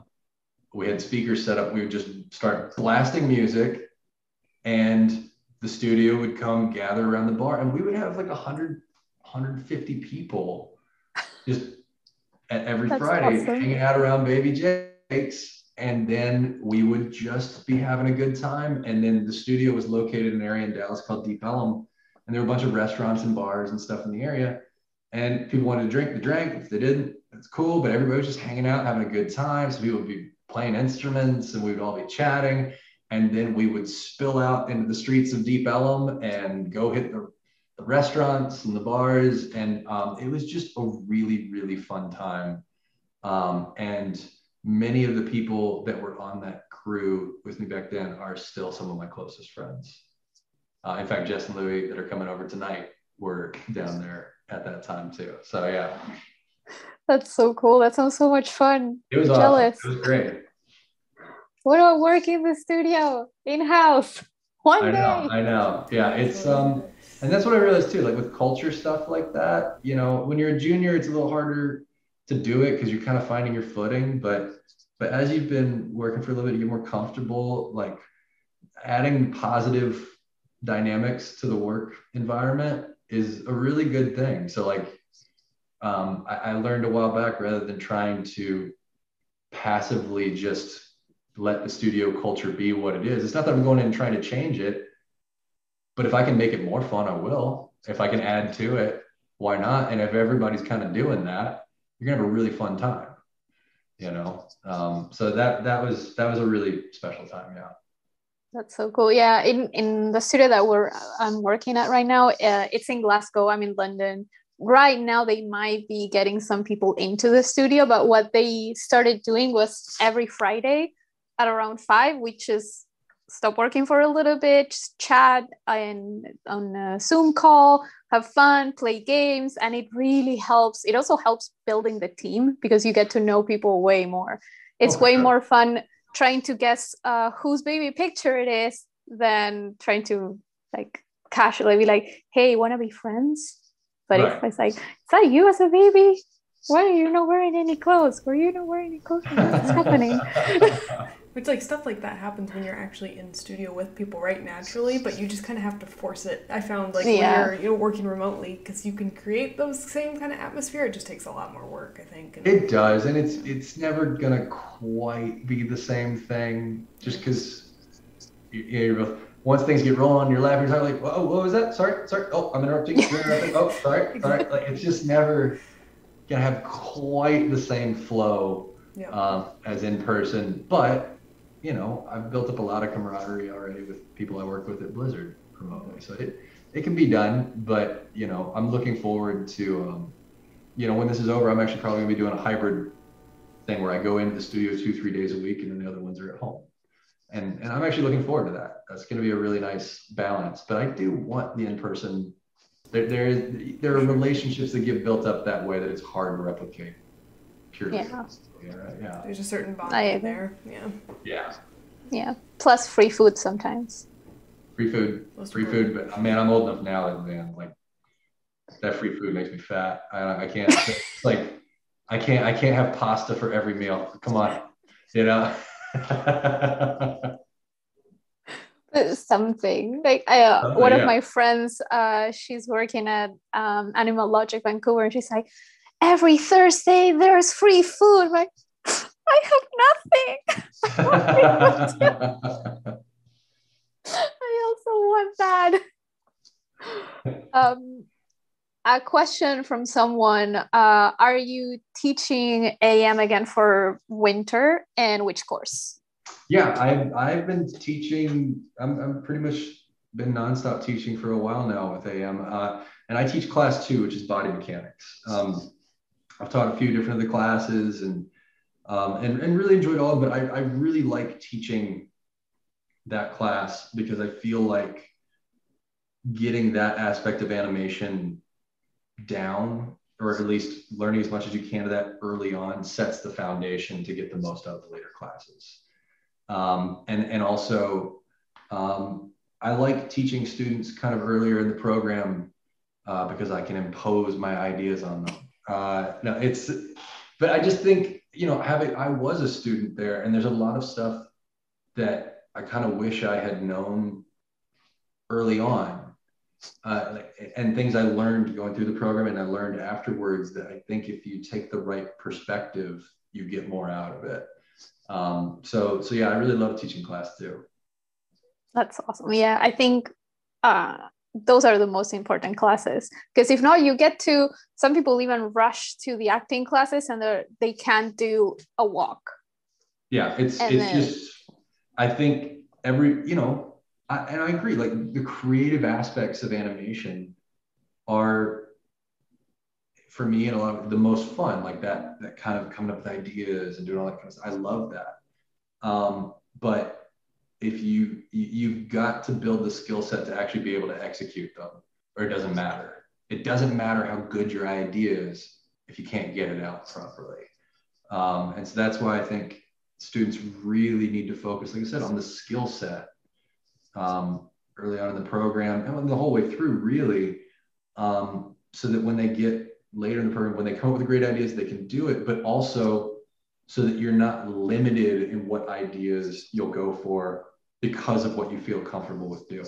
That that for me was like a real fun thing when I got to the place in animation where um, I'm coming with ideas with no consideration of what I can or can't do you know? And there's certain things i'll be able to do better than others but i don't think about that anymore when i'm coming up with the idea. Um, and it just it opens up the doors for all the possibilities i never think about my limitations until i start doing it and then i cry. Like oh man. Oh yeah. Oh, I'm, not so saying I don't hit, I'm not saying i don't still hit limitations uh, but but that's the but that's also the goal too is like if i hit a limitation all right there's something to get better at you know, um, and it's, um, I learned a while back that whenever you really start disliking your own work, um, that's usually when you're about to get better. Because what it means is your eye has gotten ahead of your skill set. And that's the first step in getting the skill set there is you have to start seeing what's not working before you can learn to really do it, you know? Um, but it's depressing when you're going through it. Yeah. yeah. Uh, so has your approach to animation or even like just to teaching changed when you started teaching at AM? Yeah, I mean, it's like animation, you get better at it. Um, you know, I think my intentions were pretty much the same the whole time. I've just kind of learned a little more, um, you know, what approaches seem to work better, what ways of explaining things that the students get more quickly. Um, and and you and I kind of learned too the things that aren't necessarily specific to a school program that are important for students to know about. So a lot of the perspective stuff we've been talking about today about the approach to take as a professional, you know, that's not really something that any school is going to put into a lecture usually, but it's important to know, you know, I, my, I, I think it's important that we're not just training artists, we're training professionals and we're training, we're training people to have a good career. And so that stuff's important. I think um, how to manage stress and burnout, things like that, are things I didn't talk as much about early on as, as a mentor that that we do touch on now. Because again, if you're having a long-term career, that's part of it, you know, in, in any real field, especially a creative one. So learning, you know, just kind of th- those are all skills that you learn that aren't necessarily animation skills. You wouldn't think of them as that, but they're skills that are needed for having a long-term animation career. And um, you know, and I'm not trying to scare anyone off. It's not that like, oh, you're gonna go out in animation and have a horrible life, and it's it's not that, but it's just you know it's a job it's a job it's a job and and when your job is to be creatively on that's a lot more mentally taxing than if your job is just required to be somewhere for a certain number of hours um, you there is there's burnout there that can happen. And and especially as animators we have a tendency to want to always do more. And we can push ourselves into unhealthy places in doing that. So i think all that stuff's really it's i've just kind of learned more over the years um, what what i think will help students get more out of the program and do better afterwards. Um, and five ten years from now i might be doing it differently than I am now based on what else I've learned. Yeah. Do you see yourself teaching for a long time or?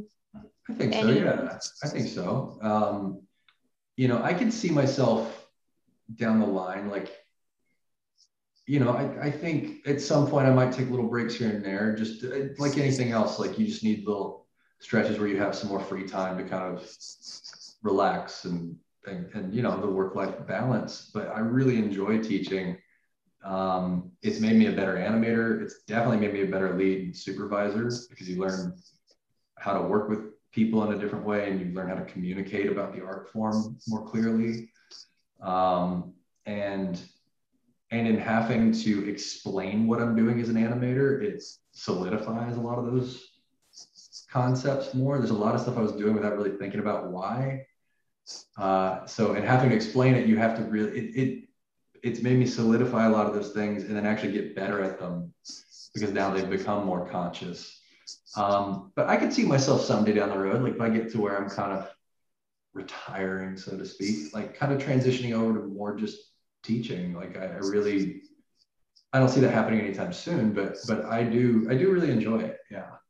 Yeah, it's really fun. I would like to at some point get into it when I feel like I know enough to share. Um, right oh. now, we're doing feedback here on Twitch, which allows us to start getting that in and at least helping people.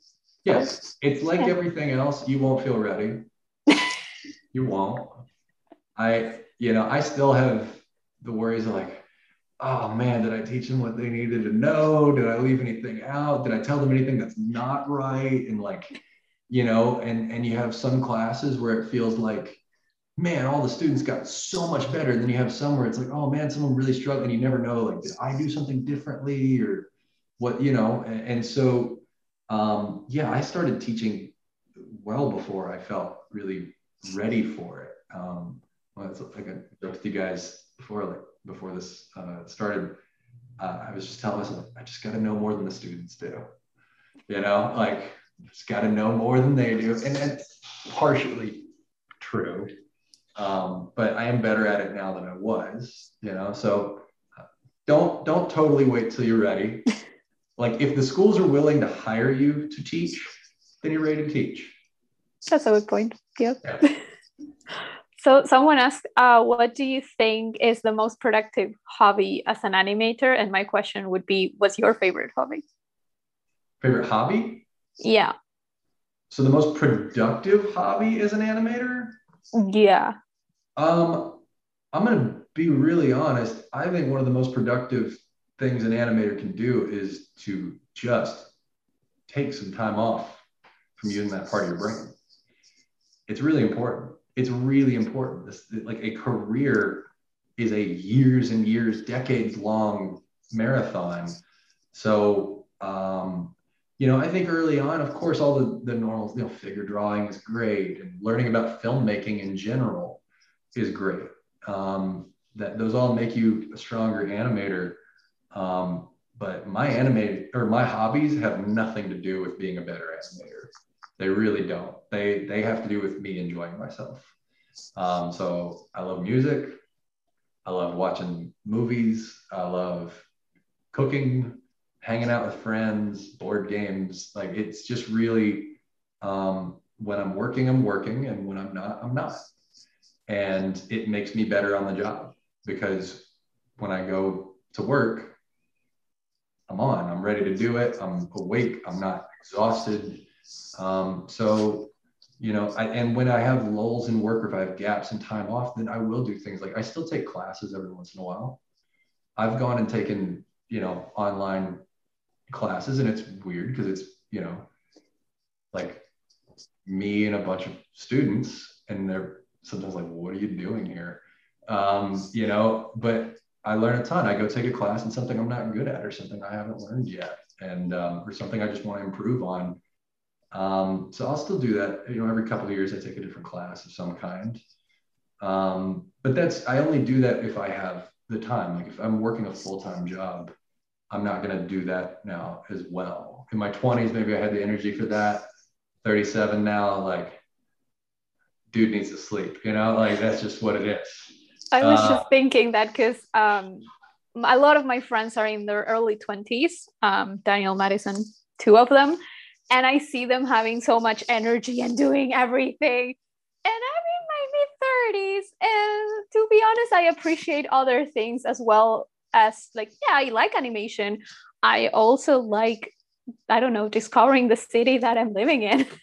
doing yeah. other things yeah living life and um, i think that's something that i see a lot with my younger friends that they like it's great they are super active and they're totally. on that race and fantastic they're going to get far really quickly i'm appreciating other things too it's well i think too it's just a matter of like internally like i don't feel like i'm any different than i was when i was 24 really um, it's just you know stuff doesn't work as well anymore. it just doesn't, you know, like, like yeah, I'd still be going out all hours of the night and doing all that kind of stuff if I didn't feel terrible after doing it for a couple days.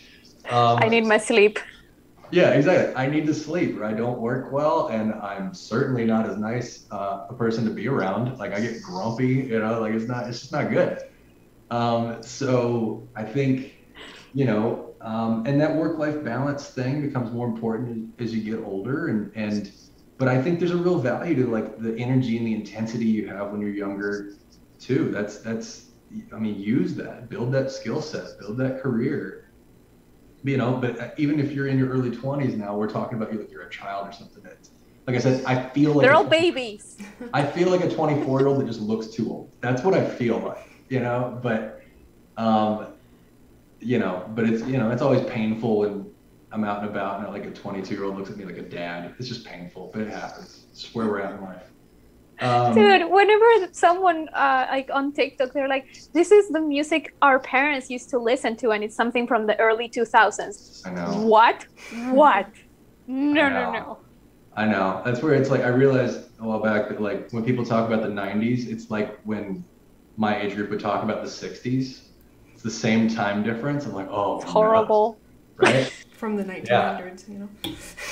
Yeah, so um, it's it's uh, yeah, it was just one of those things that if you think about when you were like a teenager, like I was a teenager super into music, and it was so intense. Like I loved the bands that I was into, and then other music was garbage, you know, and I was just like, you know, and it's like so that level of intensity just tapers off as you get older and there's good and bad things to that. Like i'll never love any music as much as i did when i was 16 i just won't but I get to enjoy a lot more music now because my identity is not wrapped up in what music I'm listening to. You know, it's like you just there there are benefits to both sides of it. Um, and I miss the energy that I had when I was young. I'm not dead yet. I've still got plenty of energy. It's like, you know, I can't live on Taco Bell and Mountain Dew and I have to sleep. That's, you know, that's just what it is now. Um, and, you know, but I think those lessons too, it's like, I think for everybody, take care of yourself and you'll have a better career. Even when I was, there's in my 20s, I did push it too hard. And I did, if I had been getting enough sleep, and a big one for me now is like some kind of exercise every day, even if it's going for like a, a walk for 10 minutes, whatever it is. Those are two things now, and, and then not eating like total garbage. Um, you know, those things. Yep. Yeah, I learned like managing crunch time stress, talking about burnout. Those things, if you're not doing those things, you will you will burn out you will you will peter off before the end of a project and you will perform worse. So take care of yourself, get enough sleep and exercise. And even though you feel like, oh, I should be putting more time in right now, you're still putting in plenty of hours, but you will still be able to perform all the way to the end of the project. And then if you have really crunched hard, try to take just a little time off. And you will go, because if, if not, each project will get progressively less productive um, and in the stress of feeling like you should do more, you're actually setting yourself up to do less. I was. And I think a lot of that oh, for like um, younger people is not only knowing it but knowing how to implement it. Yeah. Because like I mean, for me, like this is my first time working 45 hour weeks consistently, and so I'm now having to take that knowledge that I've been told by other people on how to implement it of I get done with my workday because I'm working more previs, so it's not as much animation. I still mm-hmm. want to animate yeah. after work, but having to manage like, okay, how much is too much? What am I going to do after hours? Is this going to damage my value to my employer doing previs? How, trying to juggle all of those things. It, it it takes knowing it and understanding it, but also implementing it, which takes just I think experience. And it's different for every person. You know, like I mean, really, if if you feel like doing it, do it. But if you find that you're going to work exhausted, and not firing yep. on all cylinders, and your stress level isn't good, it's too much. You know? But if you're doing it and you don't feel that way, cool. You know? Like I mean it's just it's just you gotta kind of listen to your body and listen to how you're feeling and um, just self-assess, you know, from time to time. And if you can do that, you'll you'll be all right. And there's some people that can can really go intensely at it and do great. And then there's people like myself, you know, I have ADHD. That limits my mental focus. I have, you know, I have to take care of myself or I won't perform well. Um, and that's cool. And once I really accepted that and stopped trying to do things the way everyone else did, I perform better now. You know, um, and so in knowing your own limitations, um, you can actually do better than when you're trying to not pay attention to those things. You know, um, but again, that's just I don't know. If you're 22, just go for it. You'll be fine. You know, you'll be fine. Um, yeah. Yeah. Take advantage of the energy. exactly. Exactly. So we have um, question more related to um, any new technology that you use at Blizzard that you didn't have in other studios. Not really. I mean, it's all similar tools in different places. I mean, I'm working with game engine stuff now, so that's all new to me. Um, and it is its own technology. But I, I think I always had this idea that I would go to a studio and like, oh my God, it's the future. Um, you know, and there'd be magical, crazy tools. Um, and there's cool stuff. And it's like, yeah, it's nice, but more than anything, what they have is like teams there to support you so that if a tool, yeah, at Blizzard, one thing they really do have is they have a lot of programmers and they have a lot of engineers. And so if there's a tool that you need, they can get it done. And if there's features you need on a tool, they can get it. And I'm not used to that necessarily. Like I'll be working on something and I'll have like weekly meetings where like, you know, I'll be like, yeah, it's kind of tough because I can't really do that. Okay, well, uh, give us two days. I'm like, you're really, you're gonna go do that? like what? Um, so that's awesome. But at this point, you know, there's, you know, there's great tool packages available online. Like Animbot is awesome. It's awesome. Um, and a um, lot of studios are using it. Yeah, we're using it at Blizzard. You know, I mean, we've got our own proprietary tools as well, but it it's really not that you're going to go to a particular studio. Yes, each the you know, big big studios will have one or two tools that maybe they don't have elsewhere. They will in a couple years though. Like it's it's just one of those things that that's um I, I don't know. I think too much emphasis gets placed on that stuff. And it really comes down to having the right people and setting up the process the right way. And that's that's really what gets the best results. You need the tools to help that out but there's not a massive difference. Once you get into a place that has a budget they're going to have the tools. Um, and, and at that point you're kind of arguing about who has the fanciest pencil to draw with you know um, if you can't draw it doesn't really matter um, so that's and and if you don't it, that's what I mean is the structure of how the studio runs things, how the workflow, the pipeline goes, and and then having the right artists and production people and teams in place. That that's really what more determines the quality at the end of the day. Yeah, and a pipeline that isn't super slow. Oh, you'd be surprised. I mean, Blizzard's great, but I've worked at I've worked on some very high budget projects that where the technology was not firing on all cylinders. Like you would be, I'm not going to name names, but you would be shocked.